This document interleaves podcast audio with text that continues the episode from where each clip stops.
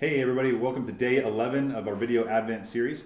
Uh, today's title is Why Jesus Came, and we're reading out of the book of Hebrews, chapter 2. Not your typical Christmas verse, but uh, still an important passage of Scripture of, of, finding out why, why did Jesus come? Why, is, why was this gift given to us? Uh, for what purpose? So we're in Hebrews chapter 2. We're reading verses 14 and 15. It says this Now, since the children have flesh and blood in common, Jesus also shared in these so that through his death he might destroy the one holding the power of death, that is, the devil, and free those who were held in slavery all their lives by the fear of death. You know, I, I think about the fear of death and, and that hold it has on people. And even now, in, this, season that we live, where uh, there's a pandemic and people, people are afraid, and I, I understand that there's fear, but, but we have faith in Christ, that fear of death should flee because uh, we are immortal. We, although this body, this tent, this, this shell will perish, and that's guaranteed for everybody, not just in a pandemic, that's guaranteed for everybody. Uh, although the shell will perish, our souls live forever, and those who have faith in Christ are secure in that faith in Christ and in His righteousness, and will spend eternity with Him, and that's an amazing thing. So let's break this down a little bit uh, to look and see what exactly is it. What's what's the reason Jesus came? Uh, it says that first of all, children have flesh and blood in common, uh, and, and, here's the deal: it, God sent Jesus to earth to rescue his children, right? God created us and, and he wants us to be with him. We've, we've seen this recently in one of our uh, Advent uh, devotions. But it's, it's more than that. He wants us to, to have him and enjoy him and, and experience him and be, and, and be with him in that way forever. Uh, and, and we, our children, we are flesh and blood. We are in the world and we are uh, cursed as the world is cursed because of sin in the world. So we have this flesh and blood then it says Jesus shared in these things. Well, that's interesting. What does that mean? Well, Jesus shared in these things. He took on flesh and blood. He, he was eternal. In John chapter 1, it says, In the beginning was the Word, speaking of Jesus, and the Word was with God, and the Word was God. He was with God in the beginning.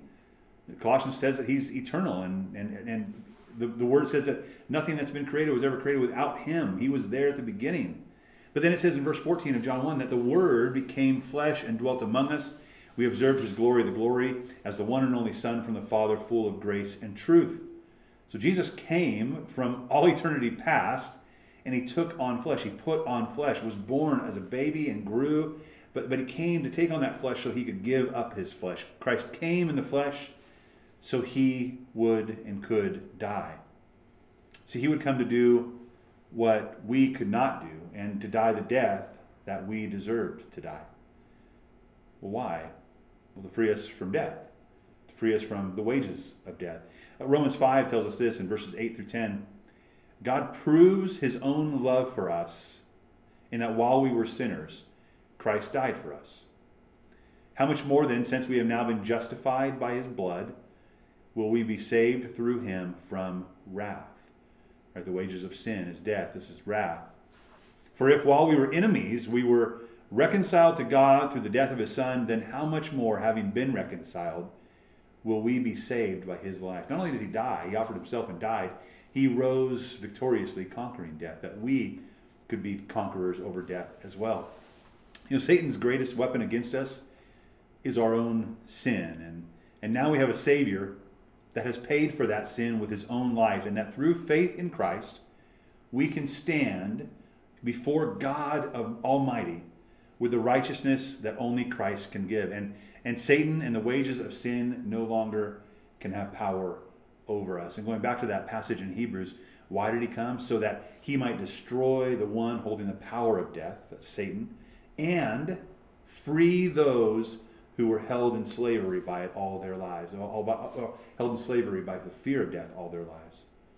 We don't have to be held in slavery by the fear of death because Christ came. This is why Christ came. This is what Christmas is all about. So, contemplating what Christ has done for us and what he's accomplished for us through this death and resurrection should bring us great joy and great freedom to face whatever comes our way. For those who have received Christ in faith, the fear of death should have no power over us any longer. What a great gift that God has given us in Jesus Christ. God bless you guys. We'll see you tomorrow.